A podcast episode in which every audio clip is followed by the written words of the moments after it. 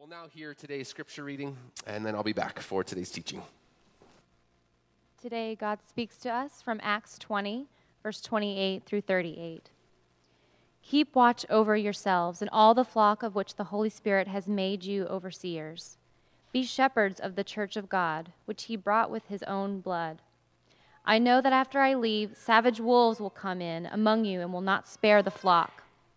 Even from your own number, men will arise and distort the truth in order to draw away disciples after them.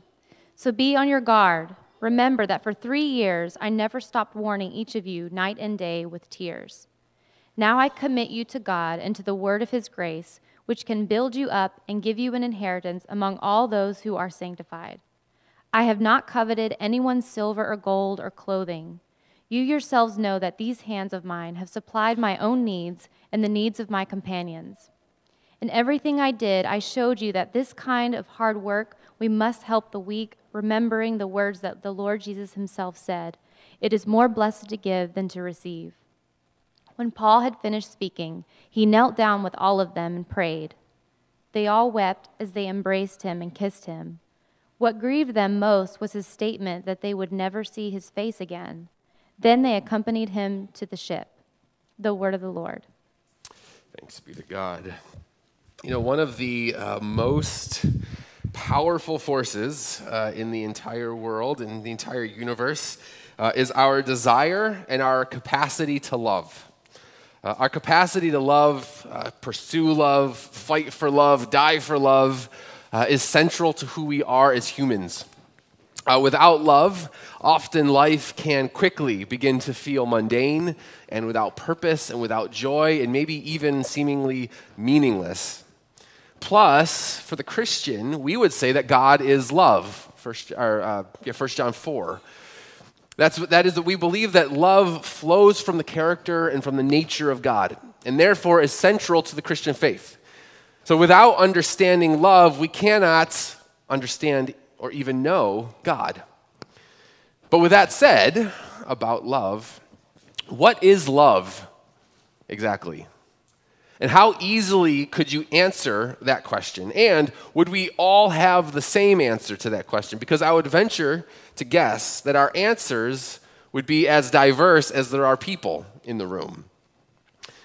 Now today, we're going to be continuing on our series, Extraordinary Through the Ordinary, our series through the book of Acts, by looking at this passage here in Acts 20, which I think actually gives us insights and clarity from the biblical perspective on what love is and what it should look like in our everyday lives.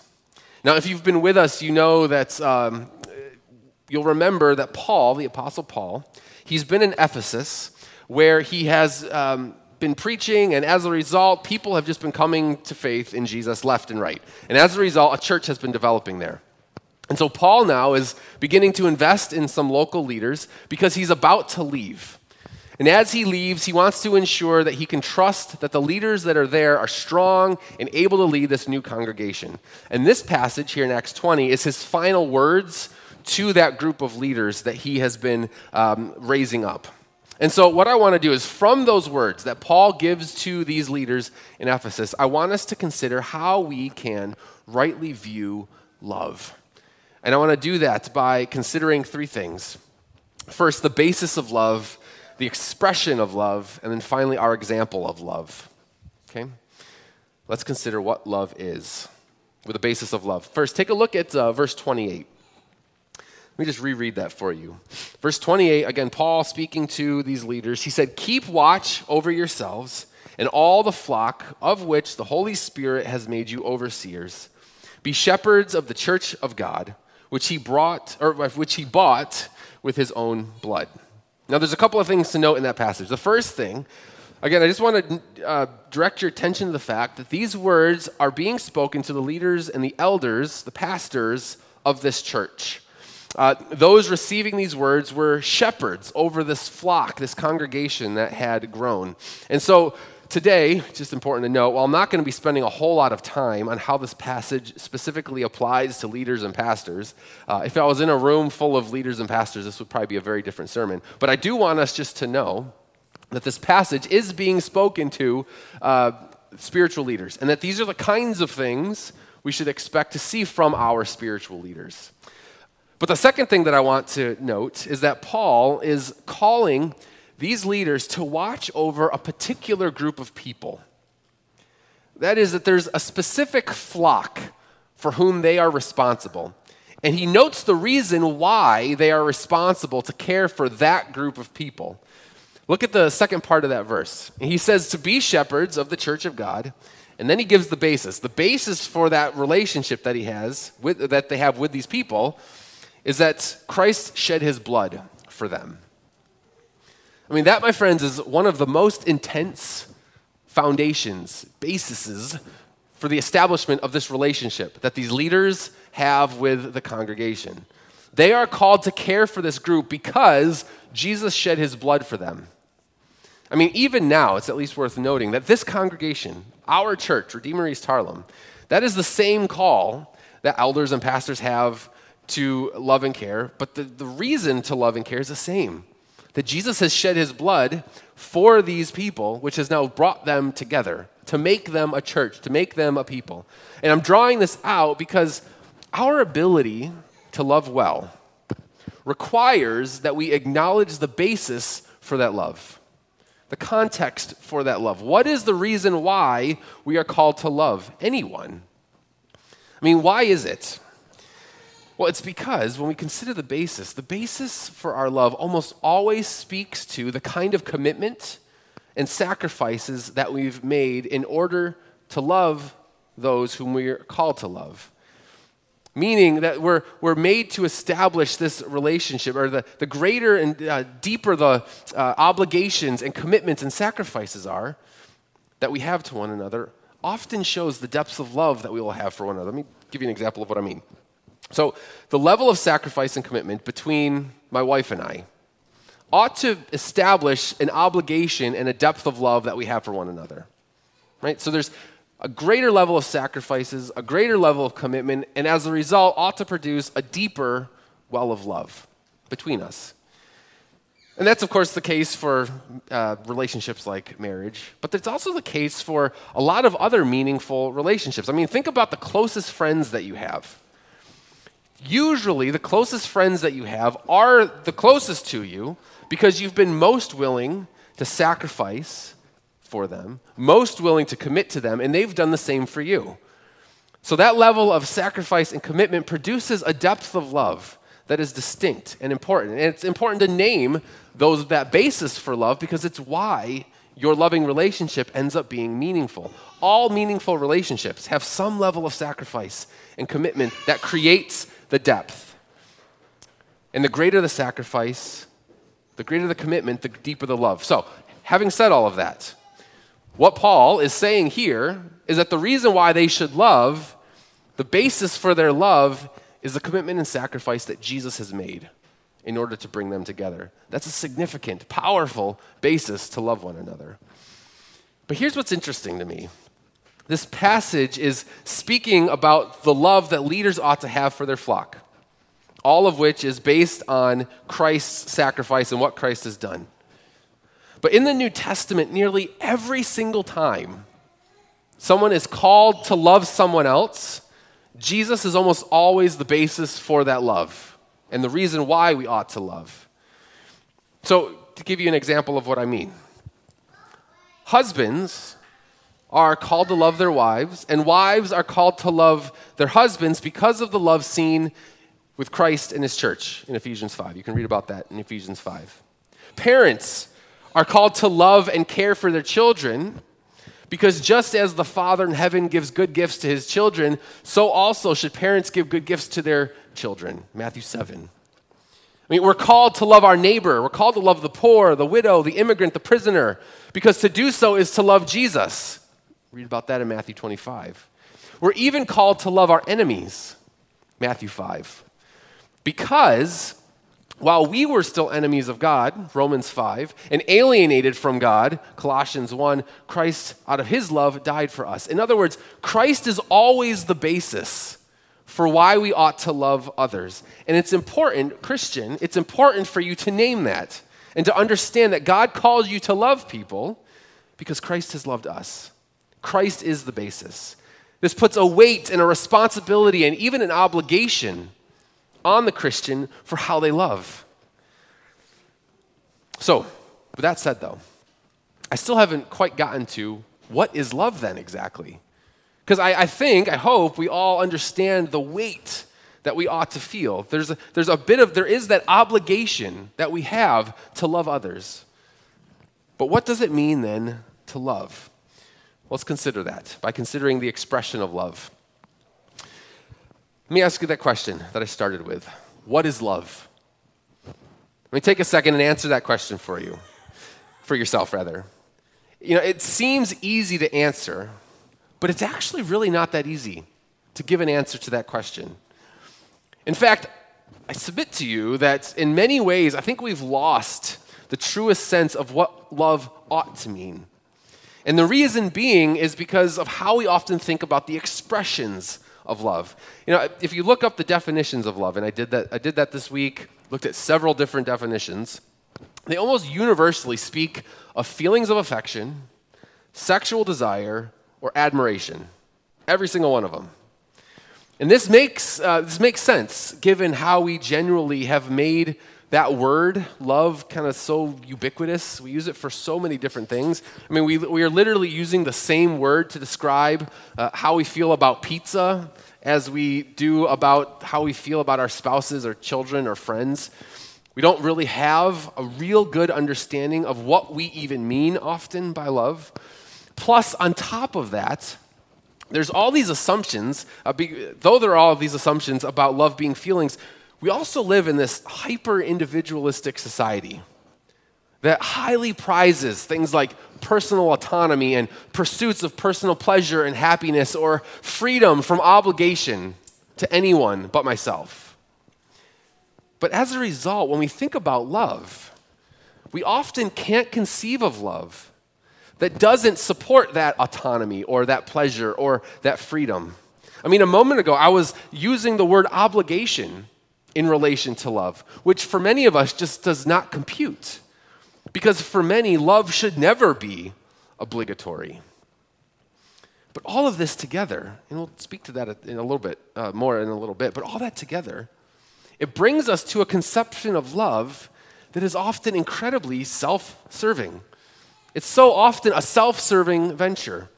It's self-serving in the sense that I want to experience feelings of love and be affirmed in my sense of autonomous self without any obligation to others. And if any of those are questioned or undermined, those pursuits are questioned or undermined, then for us, oftentimes, it must not then be love. But from a biblical perspective, that's actually an incredibly shallow and hollow understanding of love. The reason being is that that kind of love that often thinks more about self. It's a kind of love that cannot persevere because it's often fragile and fickle and dependent on my feelings, which come and go.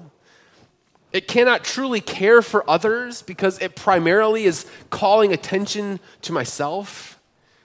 It cannot seek the best for others.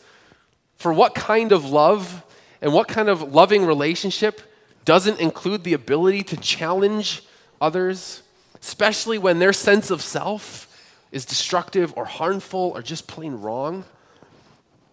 I mean, if I only love my wife or my children or my friends to the degree that they do things that make me feel feelings of love toward them, that is inevitably going to make me a terrible husband and father and friend. Or if I see those whom I love living in destructive ways or believing things that are not true, but do not challenge them in their ways, in their ideas. I mean, can I really call whatever we have, can I really call it love?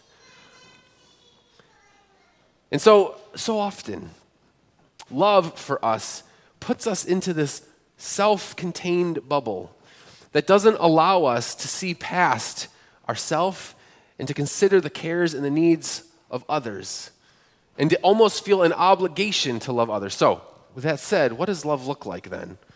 Well, this passage I actually think gives us some pretty intriguing insights into what love ought to be.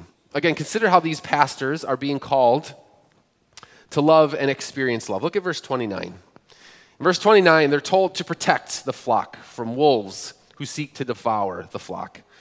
I mean, those wolves, we're told there, will either come from the outside or maybe from the inside of the flock. And then as verse 30 says, specifically that these leaders are to protect the flock against distortions of the truth that might draw people away. And then in verse 32, Paul commits these leaders to God and to his word of grace. In other words, that love and care given by the elders is dependent on their trusting God and his grace. And then in verse 33 through 35, he reminds them of his willingness to make sacrifices for their good, to work hard for their good, not for his own benefit, but for the benefit of the weak among them. And so all of that together, how can we maybe summarize that? What does love look like? What is love? How do we express love? Well, I think some takeaways there are the fact that love protects. Love defends truth. Love is sacrificial and others-oriented. That love, true love, points the object of love to trusting God and his grace. That love, true love, seeks the betterment of others before benefiting self. That love is not a feeling, but it's a commitment, it's an obligation to ensure the good of others. That's what it means to love. And again, these words are given to pastors, and as a pastor, I read them in that way. You know, I do feel the weights of this pretty regularly, that if there are deceptions among us, you know, as leaders and as a pastor, I want to be responsible to ensure that I'm calling those kinds of deceptions out. You know, I take that kind of thing very seriously. I'm responsible to ensure that I am regularly calling this congregation to trust God and his grace and to see him as more beautiful and more satisfying than any of the deceptions that might exist out there. And even though that's a call for me as a pastor, I hope we all see, Christian, I hope you see that this is also a call for you as well in the way that you love others. That we are all called to rejoice with truth, to protect others against deception, to sacrificially care for one another. It's a call for the whole church. And as I said, the foundation for the way that Christians are to love is Jesus, which produces this weightiness to the love that we ought to experience with one another. And so when our lifestyles or our politics or our ideologies are fraught with deceptions, love dictates that we confront such things in one another. When there's a need in our midst, love dictates that we sacrificially ensure that others are cared for. When we're struggling to trust God and his grace, we lift one another up. We point one another to the hope found in Jesus. Now, I don't know about you, but as I describe love in that way, that actually sounds pretty nice, doesn't it? It sounds nice to be loved in that way. But have you ever really thought about what I'm actually calling you to do? The kind of love that I'm calling you to. The kind of love that is others-oriented. The kind of love that calls out deceptions that might be experienced in others. To love sacrificially and to care for others. If you ever think about what that call is, it's actually kind of overwhelming. It's a hard thing to say, yeah, I think I can do that. You know, one of the most famous chapters of the Bible in relation to love, it's 1 Corinthians 13. It's actually called the love chapter. If you've been to a Christian wedding, more than likely at some point you've heard this read at a Christian wedding. It's often read there. And that's great. It's totally fine. It is worth noting, though, that 1 Corinthians 13 is actually not about the commitment that two people are making to one another. In context, though, Paul is actually writing to the church in Corinth because there's been deep divisions among them, and the overall letter is kind of authoritative, and it's a bit of a rebuke to the church. So maybe, I don't know, I feel like maybe that passage should be more read in marriage counseling sessions than on the actual wedding day, I don't know. But if you ever read that chapter, it presents love in terms that, for me, are completely overwhelming. That chapter might sound really nice at weddings or as an ideal, but good Lord, have you ever read that chapter and compared yourself or others up against the list that's there? Because to do so, I do wonder if I have ever really loved anyone or ever really been loved by anyone when you read that list. Let me read it for you. And as I read it, compare yourself to it. Compare others to it. Verse 4, 1 Corinthians 13, verse 4 says this. Love is patient. Love is kind. It does not envy. It does not boast. It is not proud. It does not dishonor others. It is not self-seeking. It is not easily angered. It keeps no record of wrongs. Love does not delight in evil, but rejoices in the truth. It always protects, always trusts, always hopes, always perseveres. Love never fails. You know, when you read that kind of thing, I do wonder, have we ever received, I mean, that always, in verse 7, always protects, always trusts, always hopes? I mean, have I ever given that kind of love? Have you ever received that kind of love? It's an overwhelming passage. And again, these passages are in the context of the church in particular. So I wonder, is that the way that people have experienced the love of the church? Have you experienced the love of the church in those kinds of ways, in those kinds of categories? Because most of us would say, yeah, I want to receive that kind of love. I want to give that kind of love. And yet, isn't it also true that it almost seems elusive to us? It almost seems impossible for us to achieve such a feat? For some reason, the love that we experience, it fails. So often the love that we give, it fails. And it seems like love is constantly failing. So what do we do with that? That brings us finally to the power to love. If we don't understand where the power comes from in order for us to love well, we will always constantly, consistently be experiencing a failed love. The power for love is this. Jackie Hill Perry, she's a poet, rap artist. She wrote a book a couple of years ago, called Gay Girl, Good God. And in the book, she chronicles her story and her experiences of same-sex attraction and how Jesus has reshaped her understanding of her sexuality. And in a portion of the book, she's processing love. And she's processing how love for her had become distorted. And she puts it this way in talking about love. She says that loving Him, loving God, as we were created to do, involves both the will and the affections. But sin steals this love God placed in us for Himself, and it turns it and tells it to go elsewhere. That sin steals this love for God placed in us for Himself and tells it to go elsewhere. Those words struck me as I was thinking about this passage, as I was thinking about love. The reason being is that our capacity to love others cannot be rooted in a desire to love them well. My desire to love my wife cannot be solely rooted in my desire to love her. It doesn't work that way because there's something wrong, distorted in the way that we love. Rather, love ought not to be rooted in the objects of love, but rather love ought to be an overflow of the love that we have with God, the love that we have for God. I am able to love others well only when I love God as I should. You know, consider just the things that have been described here in our passage. Defending against the wolves of deception. That's actually more about loving the truth of God than it is about loving those in need of that truth. You know, my trusting God and His grace is more about my calling to help.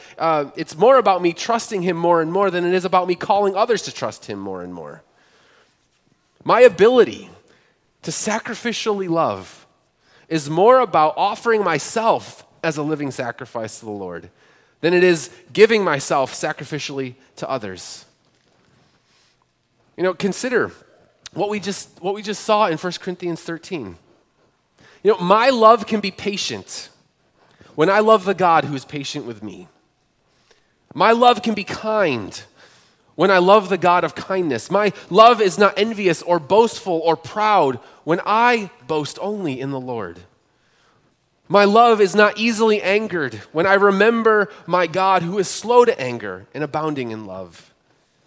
My love can only protect and trust and hope and persevere to the degree that I love the one who protects and is trustworthy and gives hope and whose love never ceases.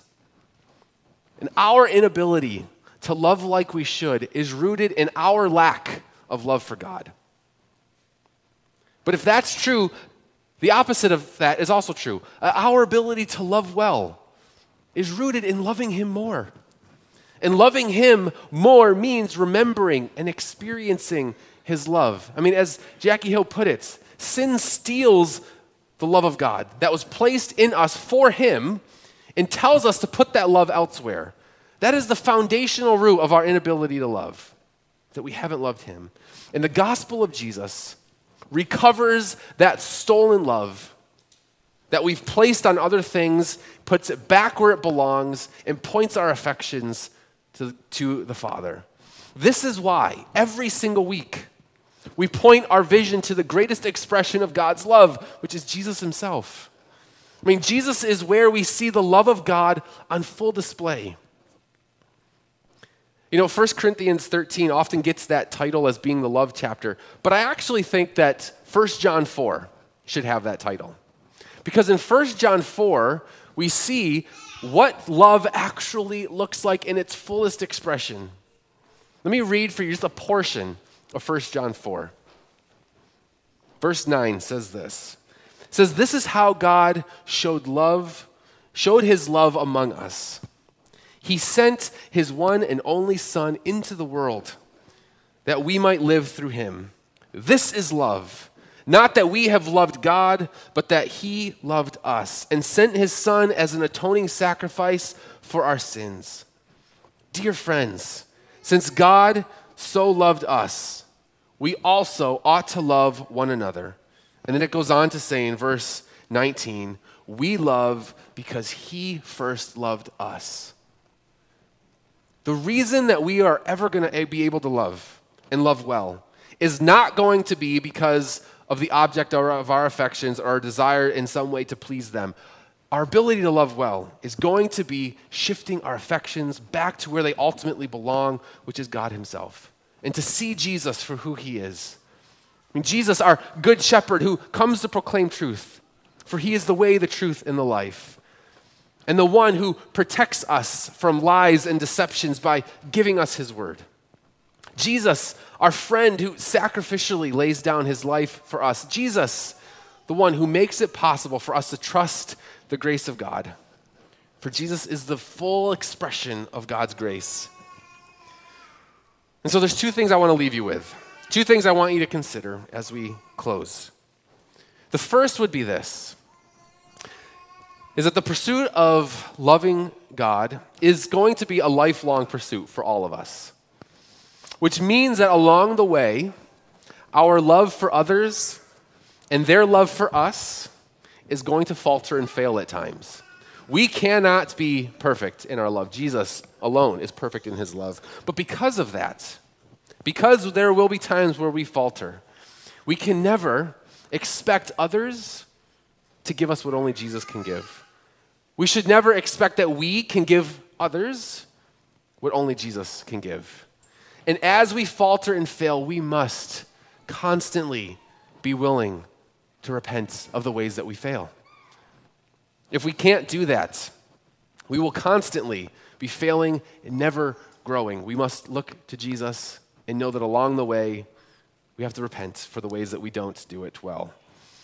But the second thing that I want us to keep in mind, the last thing, is that the fact that our love will never be perfect does not mean that we don't strive for more. I mean, as a church community, we must love each other better by looking to Jesus more. Spouses in the room, we must love our spouses better by looking to Jesus more. Parents, we need to love our children. Children, you need to love your parents better by looking to Jesus more. Friends, Love your friends better by looking to Jesus more. We should all be striving to that end. If you're a Christian, the foundation of your love is Jesus. And that is a powerful foundation. And so I don't say all of this to burden you, but as an encouragement to pursue love, to pursue loving others more by loving Jesus more, and be shaped by his love, to trust his word so that we can be the people that he calls us to be in the way that we love others. Let's pray. Father, we thank you, Lord, for the beauty of your love, that beauty being fully seen, fully known, fully experienced in the person and work of Jesus. The love that you show us in Christ is the basis for all the love that we might give to others. So, Lord, I pray that you would help us be people of love, that we would be better lovers by looking to Jesus more. And God, would you take the affections that we so often place on things that should not have them and restore to us a desire to love you more.